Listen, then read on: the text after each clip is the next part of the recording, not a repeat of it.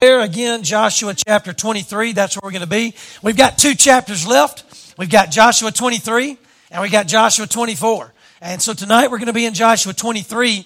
And as we conclude the book of Joshua, I want to remind you of two truths. Two truths that I have repeated over and over again uh, these last several months as we've been in the book of Joshua. Two truths that we learned from the book of Joshua. Number one, the book of Joshua shows us the faithfulness of God. The faithfulness of God in keeping his promises to his children. That, that's one of the truths that we see over and over again. It doesn't matter what chapter you're in. Uh, it doesn't matter what verse or what circumstance is taking place. You're going to see God's faithfulness in keeping his promises to his children. That's one important truth throughout the book of Joshua that we see. The second truth is this. The book of Joshua shows us the participation of God's children in his purposes for them. So that's one thing that we see in Joshua. Yes, uh, God made promises and he kept his promises, but he also challenged his people to do what he called them to do. And, and not sit around and watch, but to participate. And so I love the book of Joshua because, yes, uh, God makes incredible promises and he's faithful to keep them. But he also invites his people to take part, to participate in what he's doing in the kingdom. And what we see in the book of Joshua is we see his children participate in those purposes. Uh, we've seen it over and over again in the book of Joshua. When God makes a promise, he keeps it. Uh, Joshua, he's leading his people, even as an old man. We get to Joshua 23 and we learn out real fast that Joshua has become an old man. And even as an old man, he's still leading his people well. And that's what I love about the book of Joshua. We see a godly leader, not just a great leader, we see a godly leader, and he shows us how to lead. And, so I love that about Joshua. Uh, Joshua was one who consistently pointed his people to the Lord God Almighty. He consistently pointed them to God, and he consistently reminded them that it was the Lord who was fighting for them. The Lord is fighting for you. That's what he kept telling them. The Lord is fighting for you. And we're going to see that same message, that same theme tonight in Joshua chapter 23. So let's go ahead and dig into the scripture. I want to read this first passage, verses 1 through 5. Joshua 23, 1 through 5 says, After a long time had passed, and the Lord had given Israel rest from all their enemies around them, Joshua, by then a very old man, summoned all Israel, their elders, leaders, judges, and officials, and said to them, I am very old. You yourselves have seen everything the Lord your God has done to all these nations for your sake. It was the Lord your God who fought for you. Don't you love that? He says, It was the Lord your God who fought for you. Remember how I have allotted as an inheritance for your tribes all the land of the nations that remain, the nations I conquered between the Jordan and the Mediterranean Sea in the west. The Lord your God himself will push them out for your sake. He will drive them out before you, and you will take possession of their land as the Lord your God promised you. So, like I said, Joshua is a godly leader. And one thing a godly leader recognizes is more leaders right? A, godly leader is going to recognize more leaders. Uh, he, he needs more leaders to help him because he has a wide range of people to help. And so he knew he couldn't do it by himself. He knew he had to help other leaders, right? Recognize their own ability and then equip and enable them to lead. And so what we see in Joshua 23 is that Joshua holds an important meeting with Israel's leaders. So Joshua 23 is not about him communicating to all of Israel. Joshua 23 is him communicating to his leaders. It makes it very clear the elders, the leaders, the judges. That's who he's talking to. So it was important for Joshua to clearly communicate with his leaders first so that they could help communicate with all of the people. Uh, it was also important because Joshua recognized that his time was short. He didn't have much time left, right, on this earth. Uh, he, he recognized that he was old and that he needed to say some things before his time ran out. And so what does he do? Joshua reminds them and encourages them with the promises of God. I think this is so good. He could say a lot of things with his last words, but what does he focus on? He focuses on the promises of God. The promises of God. This is so good. God told the people that he would be with them. God told the people that he would fight for them. And God has done exactly what he said. So what does Joshua do? Hey, don't forget what God told you. Don't forget the promises God made you. God made you promises and he kept them. So he focuses on the promises of God. And listen, he actually reminded them of the inheritance, right? So he reminds them and encourages them with promises. And then he says, Hey, look, uh, you have an inheritance, right? The Lord your God fought for you. And he pushed out these people and he gave you this land as an inheritance. And I have done what God called me to do. I have split this land up. I have given it to you. You have taken possession of it. Okay? So I love this because he's reminding them of God's promises, but he's also reminding them of their participation in the promises. Because here's the thing if God makes you a promise, what do you have to do? You have to accept it, you have to receive it, right? I mean, if I have a gift for you, or if I make a promise to you, uh, you have a role in that, and that is you have to accept it, you have to receive it, you have to take it. And so I love this what Joshua's doing. He's meeting with these leaders because he knows he doesn't have many opportunities left to talk to them. And he talks to them about the promises of God. And he talks to them about the participation, right, in the promises of God.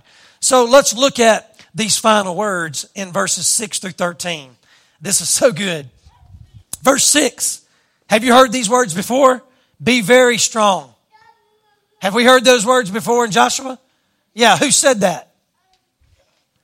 God said it in chapter 1 to who? To Joshua. I love this because a godly leader is going to repeat the words that God has said himself, right? That's how you recognize a godly leader. If it's a bunch of his words, we may have a problem. But if it's God's words, you won't ever have a problem. So what does he say right off the bat? Be very strong. The same words God said to him he's saying to his people. Be very strong. He says this, be careful to obey all that is written in the book of the law of Moses without turning aside to the right or to the left. Do not associate with these nations that remain among you. Do not invoke the names of their gods or swear by them. You must not serve them or bow to them. But you are to hold fast to the Lord your God as you have until now. Verse 9 The Lord has driven out before you great and powerful nations. To this day, no one has been able to withstand you. And again, he says at verse 10 One of you routs a thousand. Why? Because the Lord your God fights for you. Right? He's recognizing that without God, none of this could have happened. It is the Lord your God who fights for you, just as he promised. Verse 11.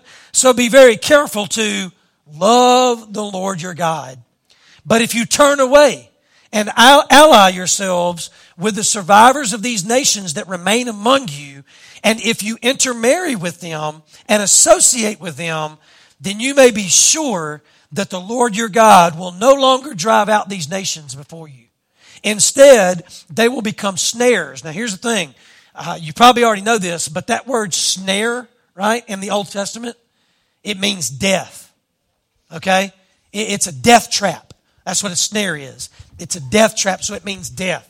So he says, instead, they will become snares and traps for you, whips on your backs and thorns in your eyes until you perish from this good land which the Lord your God has given you.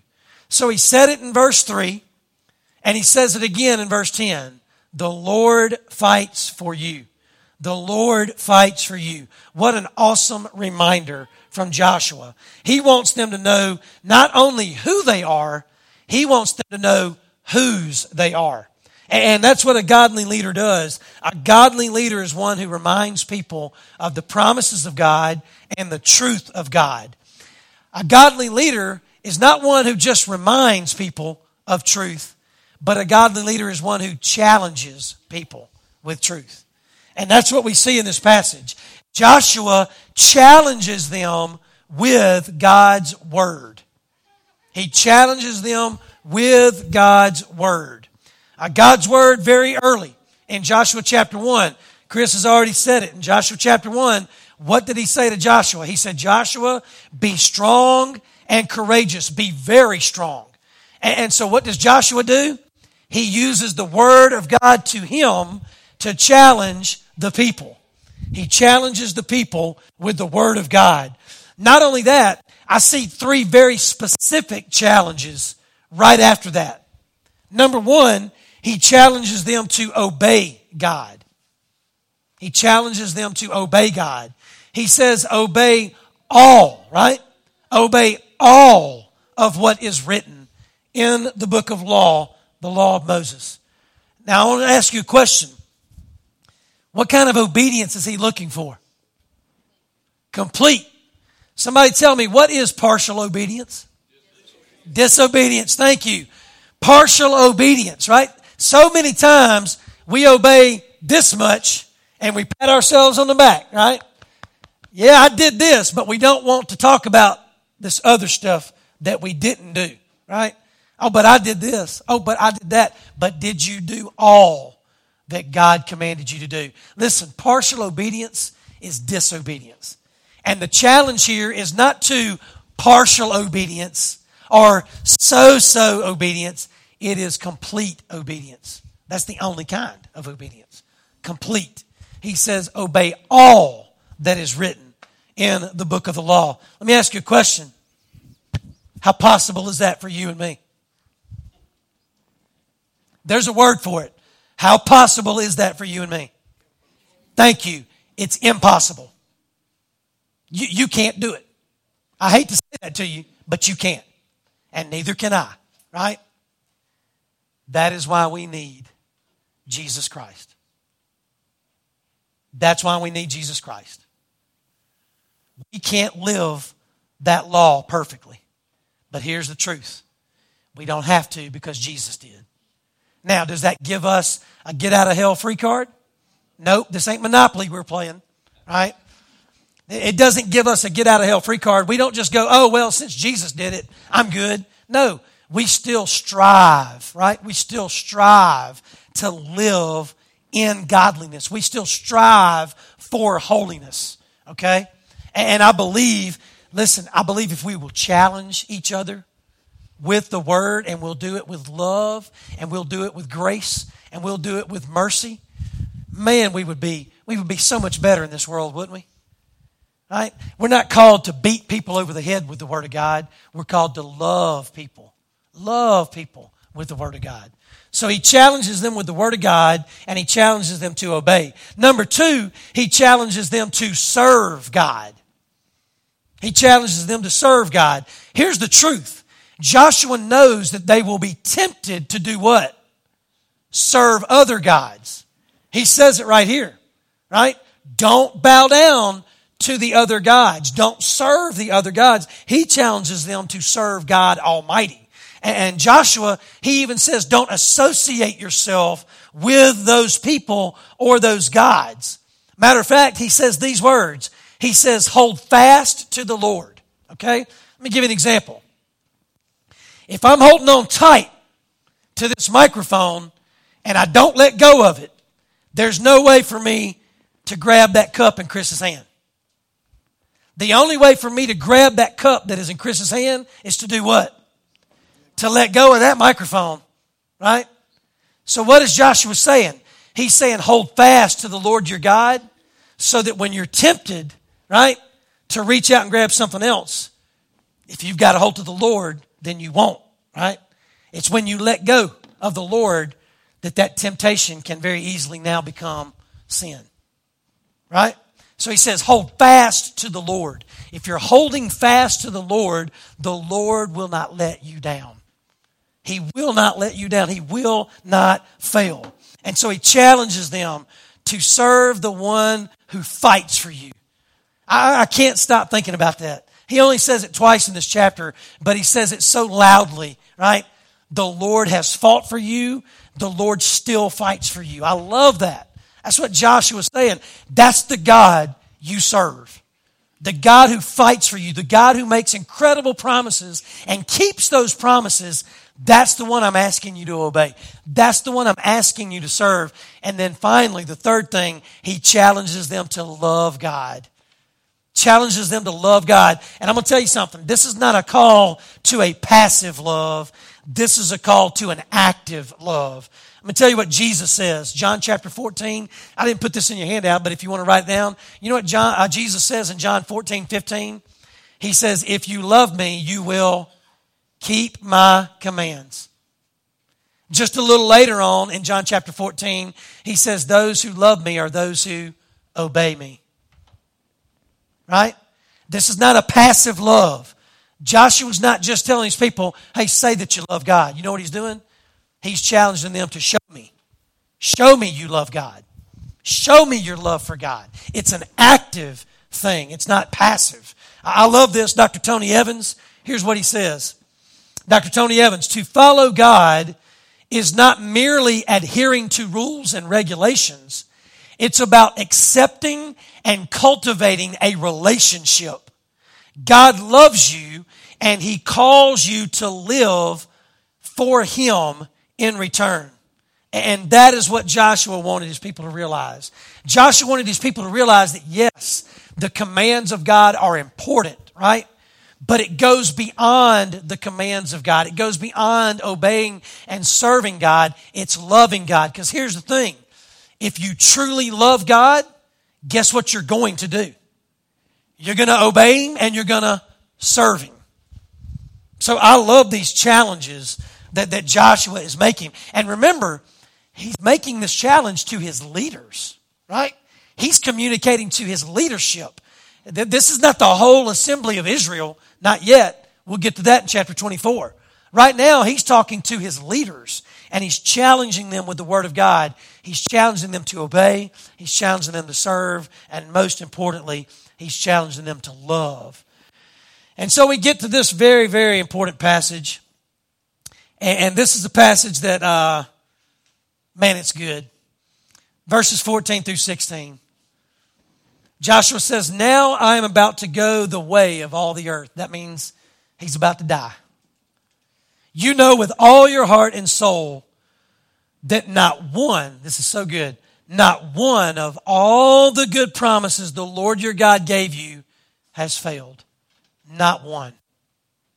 Every promise has been fulfilled, not one has failed. I'm going to tell you, that has become one of my favorite verses in all of the Bible. Verse 15. But just as all the good things the Lord your God has promised you have come to you, so he will bring on you all the evil things he has threatened until the Lord your God has destroyed you from this good land he has given you. If you violate the covenant of the Lord your God, which he commanded you, and go and serve other gods and bow down to them, the Lord's anger will burn against you and you will quickly perish from the good land he has given you. So let, us let's, let's, let's go back to the beginning, right? Cause, cause it sounds, it starts off real positive and then it goes, wait, what? Right? Wait, you, you're talking about the Lord's promises and now you're talking about the Lord's anger? Wait, how can you have that same conversation in three verses? So, so let's, let's go back to 14, right? And, and he says, God's word, God's promises never fail. That's what he says. God's word, God's promises never fail. Joshua realizes that he doesn't have much time left. And what does he do with his final words? He points them to the promises of God. He points them to the faithfulness of God. And I'm going to tell you, it would be easy to stop here. It'd be easy, right, to, to stop here and focus on all the good promises that God has made and kept, right? it would be easy to stop right here and be satisfied, right? Like, like you ate a good meal tonight. And right now you're in your chairs and you're thinking, now all I need is for the lights to go off and I can just go to bed, right? I can go to sleep, right? You're, you're satisfied. Well, here's the thing another characteristic about a godly leader is that a godly leader is never satisfied. I used to tell my basketball team that every day, every practice, every game. The last words, just about every time they would hear out of my mouth, is never be satisfied. Because when you're satisfied, you stop. When you're satisfied, you stop. And so Joshua's not done. God was still moving, God was still working, and God was still calling his people to be loyal and to be committed to his purposes. And here's what I love about verses 15 and 16. Okay? Joshua points them to both God's promise of blessing and God's promise of discipline. Let me ask you a question. How many of you love that word discipline? Nobody raised their I, I thought maybe two or three people would raise their hand, right? Listen, it's according about, it's a perspective, right? When, when you're being disciplined, you don't want to talk about it. But when you're disciplining someone else, right, it's different. See, when I think about disciplining my children, man, I love that. Why, why, why? See, I'm not associating it with, I'm not associating it with punishment. I'm associating it with love. I discipline my children because I want what's best for them. Right? It all, it's all about perspective. Well, Joshua points them to the promise of God's blessings, but he also points them to the promise of God's discipline. Joshua wasn't calling his people to live with perfection, he was calling them to live with purpose. Don't, miss, don't misinterpret that. Joshua wasn't calling them to perfection because Joshua knew they couldn't be perfect. What he was calling them to was to purpose. Live with purpose. Live with the purpose that God has given you and God has called you to. Live in holiness. Strive for holiness. So, something else that's important to see and to know about God's blessings and God's discipline is found in Hebrews chapter 12. Okay? Now, I may not have put that note on your handout, so if you've got your handout, I think this is very important that you write it down. Okay? I put the scripture on the screen. Look at Hebrews 12, 4 through 6. In your struggle against sin, you have not yet resisted to the point of shedding your blood. And have you completely forgotten this word of encouragement that addresses you as a father addresses his son. It says, My son, do not make light of the Lord's discipline and do not lose heart when he rebukes you because the Lord disciplines the one he loves and he chastens everyone he accepts as his son. Isn't that beautiful? Right? as human beings, we hear the word discipline, we go, ugh, right? But in our spirit, when we hear the word discipline, we ought to say, Thank you, God. How many times do we thank God for His blessings? All day, every day, right? How many times, just help me here, how many times in the last week have you said, God, thank you for your discipline? Thank you for disciplining me this week when I needed it. When's the last time you thanked God for His discipline? Nobody wants to talk about that, do they? Right? I, I have to talk about it. I shared with you this morning about those storms, right? And those storms showed me showed me some things in my life, right? It showed me that I'm a whole lot better dishing that medicine out than I am taking that medicine. That's what those storms showed me. And God had to do some disciplining in my life even in these past couple of weeks. And look, I want to reassure you, okay? Um, and I told someone this earlier tonight. The storms that have happened in my life, they looked a whole lot worse from my perspective, right? when I wasn't communing with God. Because when I was communing with God and talking to God and more importantly, listening to God, all of a sudden I took a step back and realized, you know what? God's got this. And this storm ain't near as big and bad as I thought it was on the front end. Right?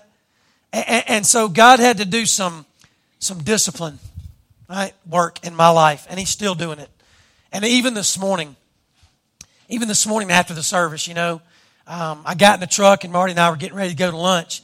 And uh, just in the quietness of my heart, I didn't say it out loud. I mean, she's not even in here tonight. She's with the kids. But in the quietness of my own heart, I said, God, thank you for the storms. Thank you for the storms because you showed me some things. And um, God, you humbled me, and I needed it. You know, there are a lot of times when I, I humble myself, but I don't humble myself quite enough. And sometimes God has to do it.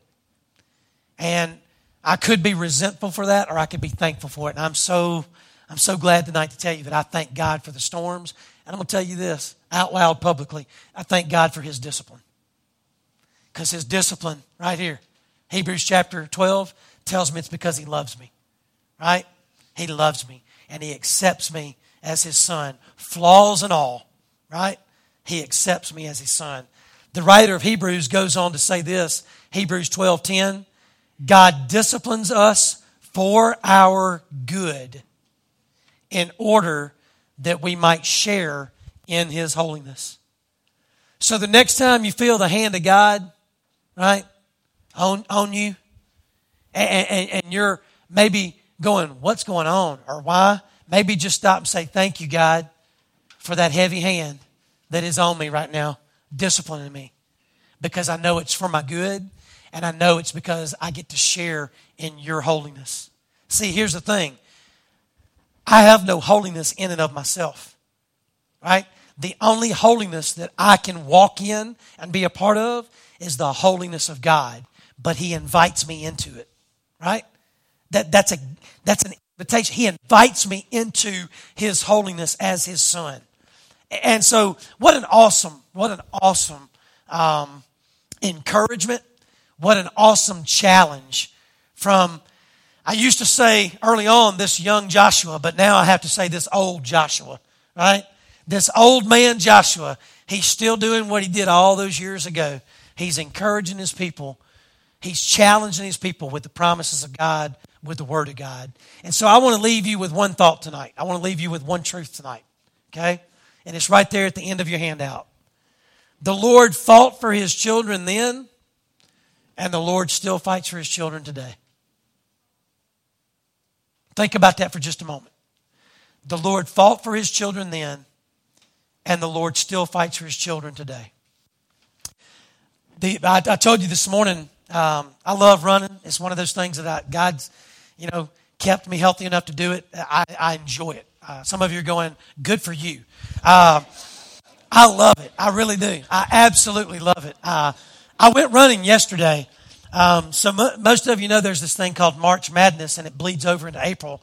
Uh, I'm a basketball fan. I love.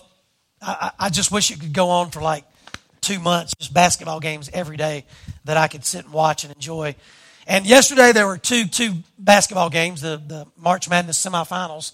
And so I told my son Jacob, uh, Jonah, it was just he and I at the house, and I told Jonah, I said, Jonah, I got to go run. He said, Why? I said, because it makes me feel better. He said, Do you feel bad? I said, No, but I will in about three hours. Because my favorite team, North Carolina, was playing Duke last night. And I knew that there was an opportunity there for me to get real excited and really way too much into it. And that, you know, because I just invest myself way too much. So I just went running. And, and I have a playlist. I told you this. I had my, my watch. I have a playlist and I had my, my headphones in. And one of the songs that came on, um, is a song by Elevation Worship, and it's called Same God. Um, if you've not heard it, you need to go listen to it. Okay? The theme of the song is the same God we read about in the Old Testament. The same God that did what he did for David is the same, right? He's the same God today. Thousands of years have not changed our God. Landscapes, right? Time constraints Nothing has changed our God. What does the word tell us about our God? He's the same yesterday, today, and tomorrow. Right? You and I don't change God. This world doesn't change God. He is the same God. And so what God did for David, what God did for Moses, I'm going to tell you something. What God did for Joshua, what God did for Israel, God still does today. Right? The enemy, Satan, wants you to believe that God don't work like anymore. That God don't speak like that anymore. That God don't move like that anymore. I'm just here to tell you, you're listening to the wrong person if you believe that. Because I've heard some of you tell me what God's done for you in your life. And, and I'm telling you what God's doing for me in my life. He's still working. He's still fighting for me. And I'm so thankful because there's times when I throw down the weapons and I can't fight for myself. I'm so thankful that I have a God who fights for me. Right? And even if I did pick up these earthly weapons, I can't do what my God can do. Right? My God fights for me. So, whatever storm you're going through, right? Whatever discipline, right? God might be pouring out on you right now. Don't miss this. It is for your good so that you might share in his holiness. I know it don't feel good. I know at times it don't look good. But don't let what you feel and what you see dictate what you know in your heart. Because what I know in my heart is there's nothing in this world that can harm me. Nothing in this world that can harm me that my God can't protect me from, can't shield me from, can't enable me to walk through it and come out better on the other side. The God who fought for Joshua and Israel is the God who still fights today for you and for me.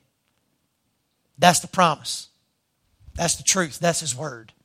Amen? I almost hate that we've got one more chapter and we got to finish this. This is good stuff. So, anybody got any questions or any comments tonight? Maybe something that I just flew past or something that you've seen uh, in Joshua 23, maybe that I didn't highlight. Anybody? Any questions? Any comments? Two of you.